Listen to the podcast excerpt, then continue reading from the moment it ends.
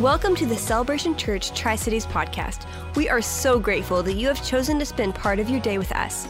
We are praying that God speaks to you through this message from our pastor, Robert Russell. For more information about our church, visit cctri.org. Enjoy the message. What we received. Because it's clear to me that people here are understanding that this is a season in which God is calling individuals and churches to a place of repentance. And to refocus, to reorganize, to consider our priorities in life and look at things very, very differently. And let me suggest to you and to those watching online that this call to repentance perhaps has many levels to it. In other words, some of you might initially think of, oh, yeah, I've got this one issue that I keep struggling with and I need to repent from that. But I dare say for all of us, there are multiple levels of things from which we need to repent. Some of which may be very obvious in our lives, but some may be very subtle things. Maybe there are pockets of judgmentalism, or maybe you've even, even filtered your heart and seen that there is a place of prejudice or something of that nature that you need to repent. And then, perhaps most significantly, is the need to repent from idolatry. That is, from loving anything in this world more than you love God Himself. And I dare say for all of us, if there has not been a place of recent idolatry, at least there has been a temptation in that direction. And I believe that God is calling us to repent. And so that has been the message that I've been emphasizing, and certainly many others have. I hear this going out in many places.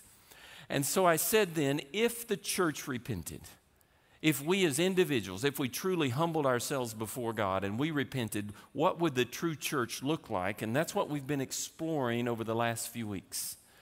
And if you've been around here, you know that so far we've covered several characteristics the first of which is that we would truly love God more than we love the world.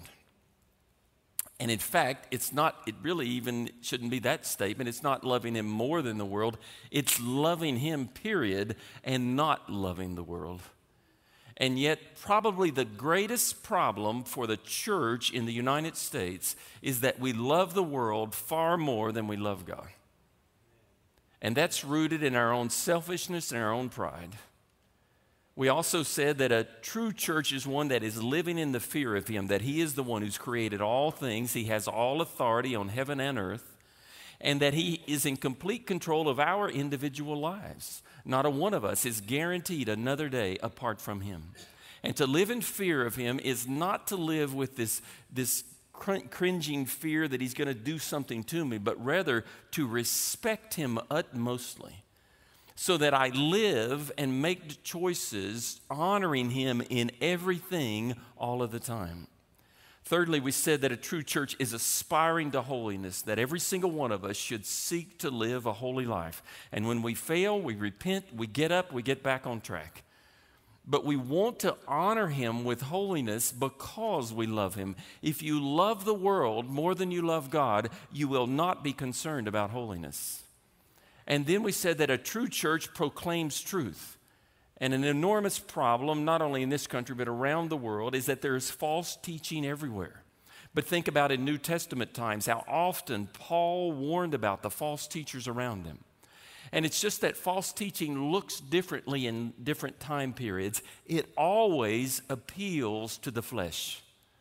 It always has some measure of truth, some measure of deception, and always appeals to the flesh. And then we said that a true church is one that loves other people. And in particularly over the last two weeks, we've been talking about that. I said two weeks ago that the great problem is that we love ourselves. And I do believe where the scripture says that we are to love the Lord our God with all our heart, soul, and mind, and love our neighbor, that those are the two commandments, that those are the two that this idea that you are to love yourself is often interjected in that, but I do not believe that is the truth. We naturally love ourselves, but we love ourselves with a fallen love. And as a consequence, we are very self centered people. and we need to deny ourselves, take up our cross, repent of the things that are not of God, despise those things that are in us that are not of Him, in order to love others. And so the idea of loving others is very important because love is a choice. And this is where we were last week in 1 Corinthians, all these statements about what love is, that it's patient and kind and so forth, that love is a choice, but not a singular choice. It is a continuous, daily choice. Do you realize every single day you are faced with little choices, sometimes big ones, that affect how you relate to other people? And those choices, each individual one, is a choice about loving. That during our lifetime, we make thousands upon thousands of choices about loving, and they are cumulative a person who chooses repetitively to love others with agape love, unconditional love, that it adds up. And those who choose to make selfish decisions over and over, there is a cumulative effect, but in a negative way. And so we consider the idea that you and I are making choices all the time that have impact upon others, and we do reap what we sow. And so I gave us this definition last week about love involves choices to deny our naturally self centered perspective, attitude, and inclinations. And it encompasses decisions to deny our fallen, prideful, self, our prideful self focus and humbly, selflessly live in the power of Christ. You see, a person who does not know Christ is only capable of worldly love, which is conditional. That I care for you if you do the right things for me, if you meet my expectations, if you meet my standards. But a godly love is unconditional, saying that I will be concerned about you, serve you in all things, regardless of the situation. It's considering others before myself. We also, in our discussion last week, talked about hatred as this opposite of love. And certainly in our society today, there is a lot of bitterness and anger, anger and resentment and hatred. And hatred does build up when you harbor those things. And unfortunately, you cannot expect a person who does not know God to walk in forgiveness. The answer always to these problems of hatred and bitterness, somewhere in there, is forgiveness. But a person who does not know Christ does not know that avenue. I know before I met Christ, I knew nothing, zero about forgiveness. I'd never seen it modeled. I hadn't uh, understood teachings about forgiveness or anything. I did not understand. And yet, the essence of the gospel of Christ is forgiveness first for you, and then each of us called to forgive others. And so forgiveness is the antidote to hatred. There's so many people today who need that medicine, the medicine of forgiveness. And then the last thing we talked about last week is this scripture in Hebrews where it says, Let us hold unswervingly to the hope we profess and spur one another on toward love and good deeds that not only are we called to love others ourselves and to make choices in that regard, but to encourage others to do likewise. And do you realize that you can be a strong influence upon other people in loving others? In fact, you can be a strong influence upon others with just about every area. There are a lot of people living in fear right now. You can be one who walks in peace and influences others to do the same, to walk in faith and in peace. But you can also spur one another on toward love. And I, over the years that my wife and I have been married, there are a lot of things about her personality and her characteristics that are very, very different from mine. And she's much better at naturally loving people. And so, as a consequence, she has really taught me by example or encouraged me to be a more loving person. And see, this is exactly what this scripture is saying that we spur one another on toward love. That in so doing, that we really are looking for the day of the return of Christ, knowing that we will give an account for our lives and that how we live on a daily basis really does matter. Now, where I want to go this week is talk about another of these ideas about what does the true church look like. And I believe that a true church is empowered by the Holy Spirit. Now, sadly, throughout the history of the church, a lot that has been done in the name of church has really been done in the power of man rather than the power of God. And that has been historically true, and certainly it is true today in the world around us and all the things that I just talked about, about proclaiming truth and loving God, there's so many things that are apart from that. People who teach universalism and things of that nature. Well, that is not done in the power of the Holy Spirit, it's done in the power of the flesh, sometimes with a demonic influence.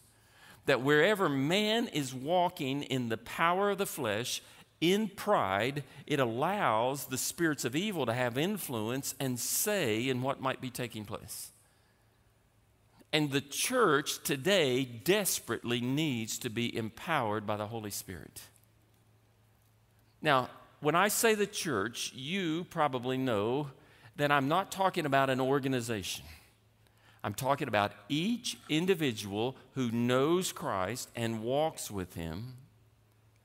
And the, the worldwide body of true believers, that's the real church there are many organizations called churches that may or may not be so, probably most of which have some true believers with, within them who are a part of the church, and many who are not. But the true church is that in which the Spirit of God dwells in individuals, and collectively we are the body of Christ in the world.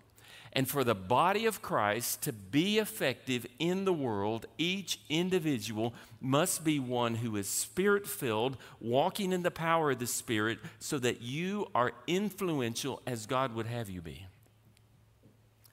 But you see, here is a big problem.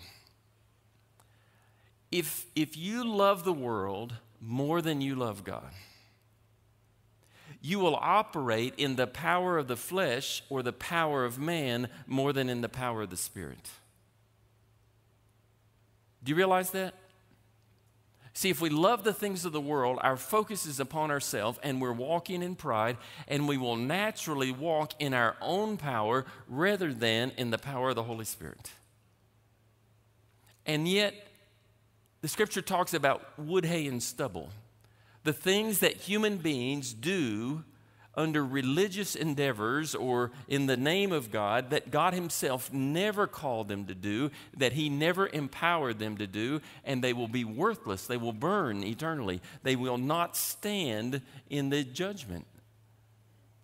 But if something is done in the power of the Spirit, if God is working in you in the power of the Spirit, affecting others, that will be something that will merit an eternal reward for you.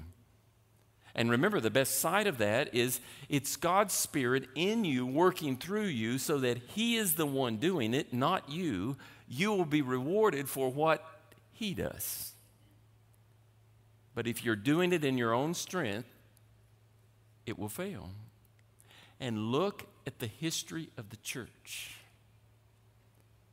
In fact, what we record as history in anything, or specifically history of the church, is always inadequate. Because history tends to record what a leader did, like a pope or something like that, or a bishop, and, and what happened on a large scale. History does not record what happened in each individual life and what God was doing and how the Spirit was speaking to them and things of that nature. But in church history, there have been things done in the name of God. Take like the Inquisitions. Oftentimes, the Inquisitions were persecuting people who were probably walking in the Spirit. It was the organized religion standing against the work of the Spirit. And in this country, and certainly around the world, oftentimes religion is standing against the work of the Holy Spirit. I've known individuals who were specifically ostracized from a church setting because they were walking and in the Spirit and doing the things that God wanted them to do. that religion stands against the Holy Spirit. And you see, we live in a time when if you are a believer whose only walk with God is one of just a rational belief and a set of religious practices and a set of moral standards, if that's all there is to your Christian life, then you will fail. You see, your, your Christian life has to be deeper, has to be a relationship with the living God where He's speaking to you, empowering you in order to stand, perhaps now more than ever. We are in a time where it is no longer safe to be lukewarm. You see, for many decades in this country, it was safe to be lukewarm, but it's not any longer. If you're going to walk in the power of Christ and live a godly life in the age in which we are in, you must be empowered by the Holy Spirit. There's no other alternative. Now, to explore this, I want to go to this scripture in Zechariah. Zechariah was a prophet, in the Old Testament, a profound prophet. And the Lord spoke to him about things that were going to occur in this particular context. It says that he, that is the angel of the Lord, and let me explain that little part.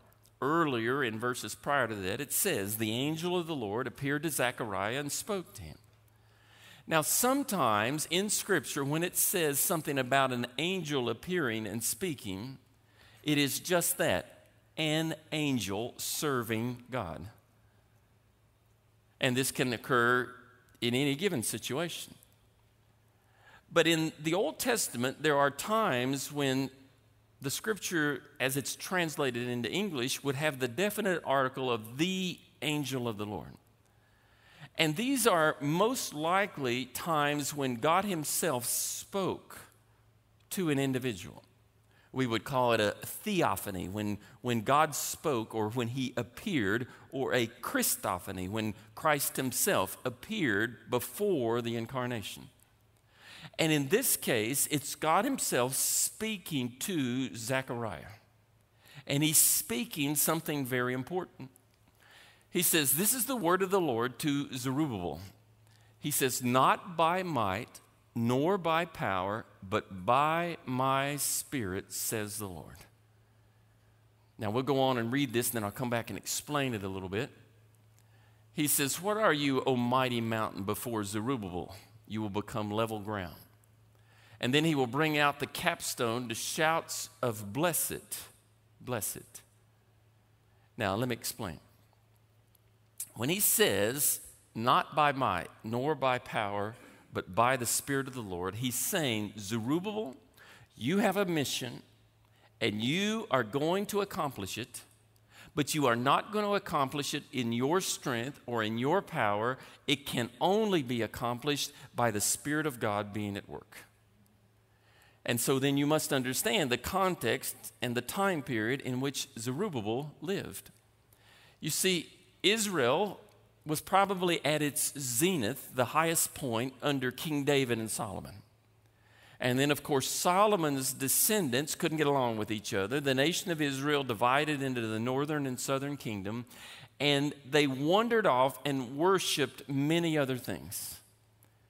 There were a few kings who followed Solomon who would correct the course, but inevitably Israel and Judah would go further and further away from God. And God sent prophets to warn them that judgment was going to come. And eventually, judgment did come. In 586 BC, when, when the Babylonians overran Israel and conquered it, destroyed the temple, carried off the artifacts from the temple back to Babylon, and basically left Israel as a wasteland and Jerusalem destroyed, including the temple. And that occurred before Zerubbabel was born. Okay? Now think of it too that Babylon was is in what modern location? Ancient Babylon is modern day Iraq. And so think of it as if Iraq attacked and destroyed Israel and destroyed Jerusalem and carried off the artifacts back to there. That's like what occurred in 586 BC. And God had prophesied that it was going to occur, that He was going to send judgment. But remember, judgment is what? An act of love. When God brings judgment, it is because of His great love to bring people to repentance. That's why I've said I believe we are in a season of judgment, that this nation is under judgment because God is calling us unto repentance. And so, in that case, Israel was conquered. And then subsequently, Cyrus became the king of Persia. Persia would be what modern day country? Iran. So Cyrus became the king of Persia, and Persia conquered Babylon. So it'd be like modern day Iran and modern day Iraq, and Iran would conquer Iraq. And Cyrus then was very favorable to the Jewish people because many of them, like remember Shadrach, Meshach, Abednego, people like that, they had been carried off, young men made to live in Babylon, serve the Babylonians, and so forth that when Cyrus conquered the Babylonians, he was very favorable to the Jewish people. And he allowed them to go back to their homeland. And that's what's going on with Zerubbabel. That he's being allowed to go back for a specific mission. What was it? To rebuild the temple. And so Zerubbabel was a young man who had been born in captivity, who then comes up to a position of respect and then the kings, not only Cyrus, but those who followed after him in Persia, were favorable to the Jews, allowed them to go back to their homeland, and not only allowed them to go back, but even funded them to rebuild. That Cyrus was this one who greatly respected and favored the Jews. And so that's what this prophecy is about. That Zechariah is saying to Zerubbabel, Zerubbabel went back and he began the building, rebuilding of the temple. But for a long period of time, many years, building ceased.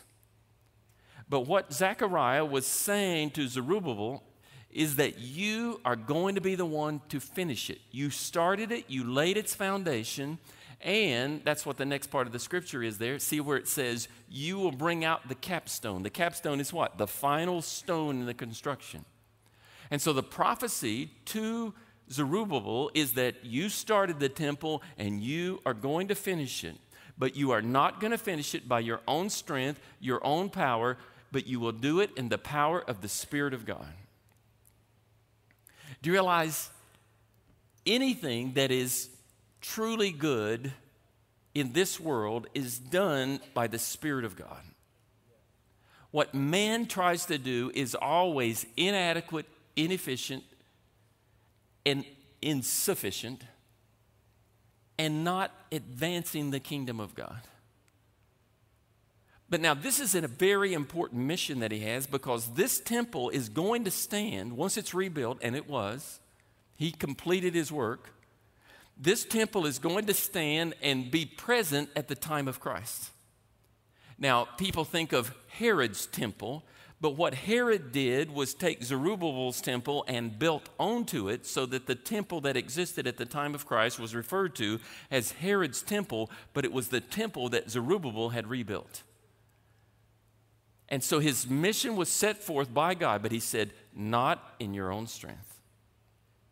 And you see, we live in an age where God is at work. I am convinced that there are thousands upon thousands of people coming to know Christ around the world right now. See, if, if you just listen to what all the media is talking about, you will not hear or see what God is doing. A, most of the media doesn't understand to begin with. There are some Christians there, but most don't understand what God is doing anyway, and they don't have eyes to see and ears to hear. But the Spirit of the Lord is at work in a profound way, convicting people of their need for Him. Around the world, the fear that has transcended the globe is a place where God is saying, If you'll come unto me, I will set you free from fear. That you can find your peace in Him. And do you realize in every corner of the globe, the Spirit of the Lord is, is going out, drawing people unto Himself? We are in the season of a great harvest. Now, what, when I've said that we are being called to repentance in this country. Whether we will repent and there'll be a revival in this nation, I do not know. I think we hang in the balance. But there is a call going out to the world, and there are places where revival is springing forth. In fact, some of you may have seen this on, in California just in the last two weeks. There's been a revival movement there. They've been baptizing hundreds of people in the ocean in California. It's like something that was going on during the Jesus movement of the 60s. Do you realize this? I, I watched this um, documentary this week about Iran, modern day Iran, not ancient Persia. And there is a revival movement of Christianity in Iran. You know, Iran is one of the most hardline Muslim countries in the world that has as its primary goal to destroy Israel.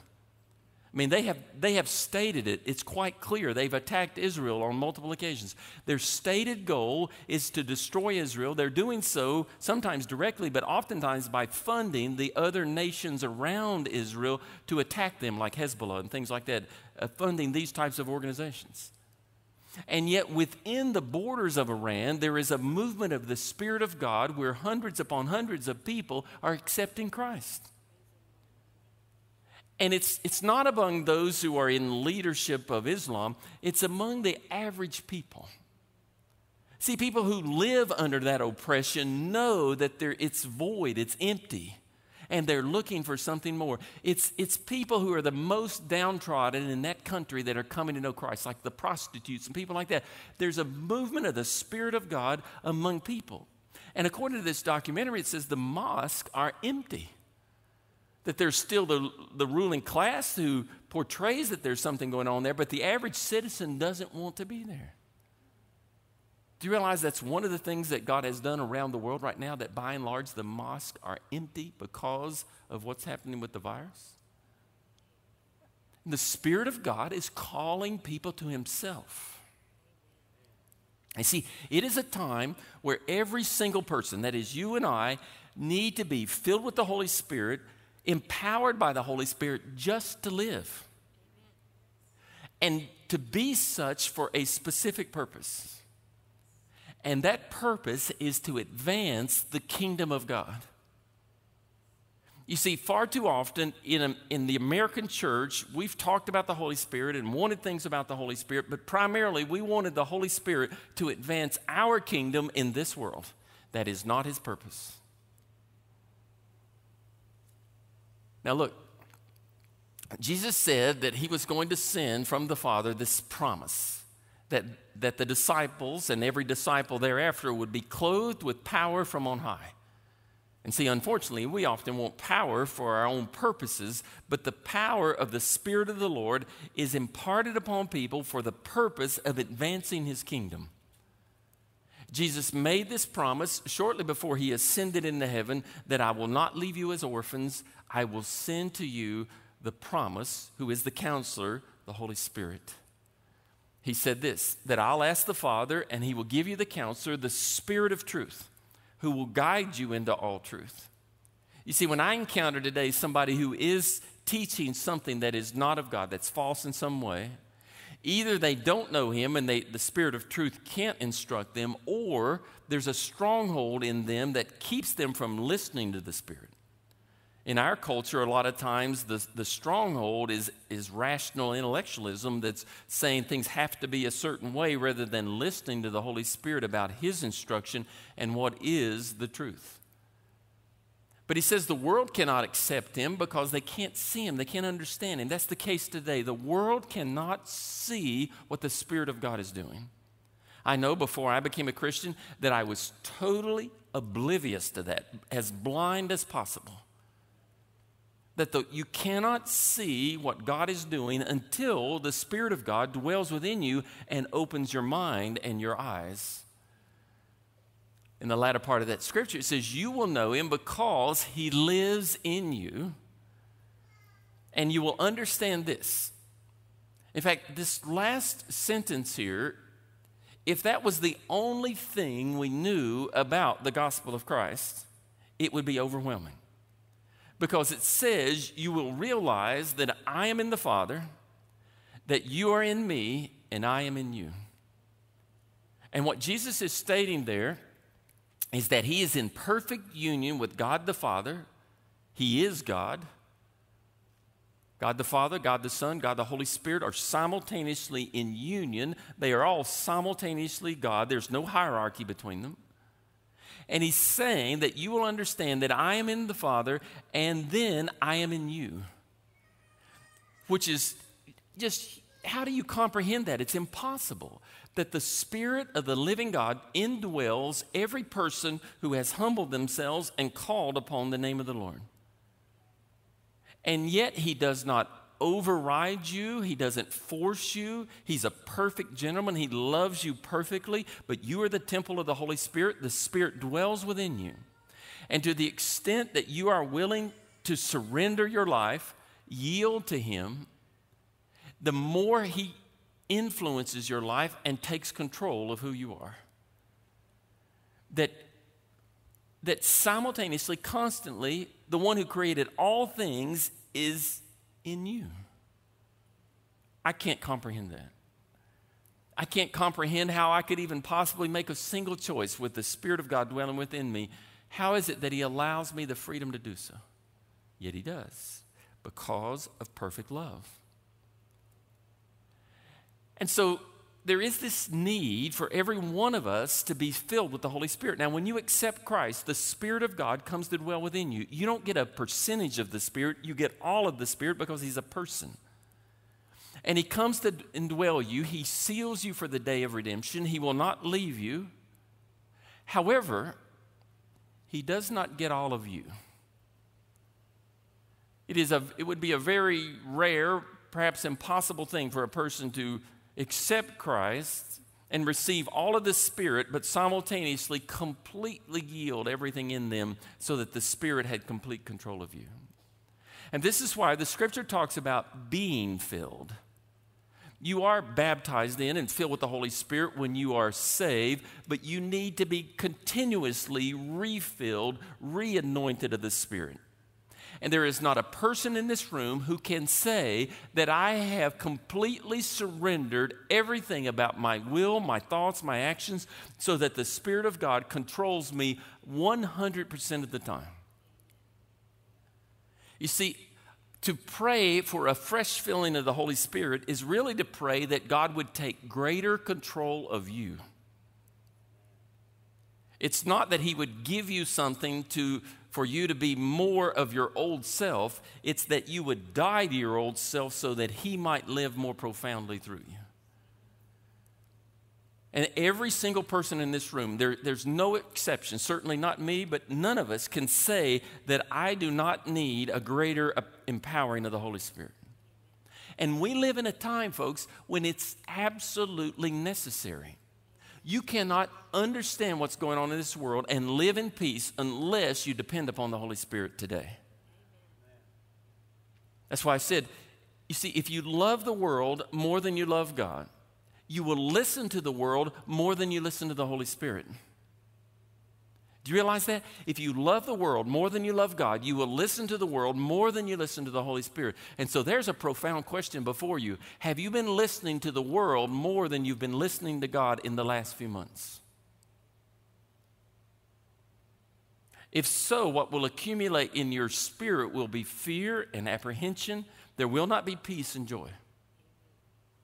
I mentioned a few weeks ago, I have intentionally listened less, that is, read less, paid less attention to, to media and news and all those things during this season in order to listen more clearly to the Lord. In fact, just about any time I catch a, a, a glimpse of some news report, I get apprehensive. And I immediately say, enough of that, I don't want any part of it. In fact, you recall that I was in Ireland when this whole COVID restriction thing broke out and like our flights were canceled. We had a hard time getting home and so forth. And, but eventually we went by way of Amsterdam and we were in Atlanta. I was sitting in the Atlanta airport as peaceful as could be, despite the fact that we'd been through all kinds of difficult things. And what was on on the televisions in the Atlanta airport? You know what it is. If you travel to Atlanta, you know what it is. What is it? CNN. And I listened to about five minutes of Wolf Blitzer and said, mm, I'm out of here because it was, it was causing my spirit to be discontented rather than in peace. See, if you're listening to the Holy Spirit, He will give you peace in the midst of any trial, in the midst of any storm. But if you're watching the world, listening to the world, living by sight, it will not happen. See, this is why the church right now, more than ever, needs to repent of loving the world and repent of listening to the world and listen to the Spirit of God. Now, lastly, the scripture says this, and you're probably all very familiar with it. It's Pentecost. Says that when Pentecost came, they were all together in one place and they were waiting as, as God had instructed them, as Christ had instructed them, to be empowered from on high. And so it says that it seemed like tongues of fire that separated and came upon them, that all of them were filled with the Holy Spirit, that they began to speak in tongues as they were enabled, that there was this empowering of people, but for what purpose? From that day forward, for the purpose of advancing the kingdom of God. And how does the kingdom of God advance? One person at a time. It's one salvation at a time, or one person who's growing in maturity in Christ so that they're being used of God. It's one person at a time that the kingdom of God advances. And that's exactly what was here that the Spirit of God, remember, this, these are ordinary people, tax collectors and fishermen. Well, wait, fishermen aren't ordinary people, but, but, uh, but these were just ordinary people. And the Spirit of God poured out upon them to advance the kingdom of God. And from that day forth, it has been advancing all along ever since. The words of Peter, spoken that day, where he got up and described that people said, oh, they're drunk and stuff. He said, no, they're not drunk. The Spirit of God is upon them. This is what the prophet Joel had said would occur in the last days, that he would pour out his Spirit upon all people. The scripture there says, that your sons and daughters will prophesy and see visions and dream dreams. You know, some of the people coming to know Christ in the Middle East right now, I hear reports of this, they're coming through dreams. They're having dreams about the Spirit of the living God, about Jesus Himself, and coming to know Him in that way. The Holy Spirit is calling out the people all over the world continuously. And so, this is what Peter was saying that upon both men and women, the Spirit of God is going to pour out in the last days. And you see, if they thought that they were in the last days, that this was the initiation point of the last days, you and I should recognize we are absolutely very close. It may not happen in our lifetimes, but it might. And see, this is why last year, you'll call, I, I spoke about urgency. Every single person in this room needs to have a sense of urgency about knowing Christ and doing His will. And the only way you can do that is to be a person who is filled with the Spirit, walking in the Spirit, listening to the Spirit for your daily journey. And you see, in every place you go in society, you need to be a spirit filled Christian to fulfill the mission that God has for you. Like, let's say you're a public school teacher and you're about to go back to school here, a private school teacher, or a homeschool teacher. There's going to be a lot of those this fall. That if you're a teacher, you need the Spirit of God upon you to fulfill the mission that God has for you in relating to those children. Every person in every corner of society, you know, there's this false idea that we've tried to dispel that somehow there are those in the church who have a special anointing and they do the ministry. It's an absolute lie. It is every person who knows Christ, who's filled with the Holy Spirit. You are a part of the royal priesthood, that you are a temple of God, and you're walking around constantly to display the ministry of Christ wherever you go. And you and I need a fresh filling of the Holy Spirit every day to do so. So, this is how we're going to conclude. The worship team is going to come back. And I would ask you that you would pray that the Spirit of the living God would do a fresh work in you. That He would give you a fresh filling of the Holy Spirit. That He would bestow upon you every gift of the Spirit that He desires to give to you. See, there is not a person who wisely could ever say, Lord, I don't want anything. See, that's very unwise. The wise person who has come to a place of understanding who Christ is is a person who is saying, Lord, I want you to take total control of my life and do whatever you want to do through me and empower me with the Holy Spirit for the purpose of advancing the kingdom of God one person at a time.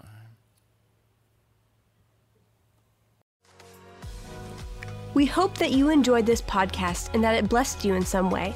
Don't forget to visit our website at cctri.org and make sure that you send us your prayer requests at office at cctri.org.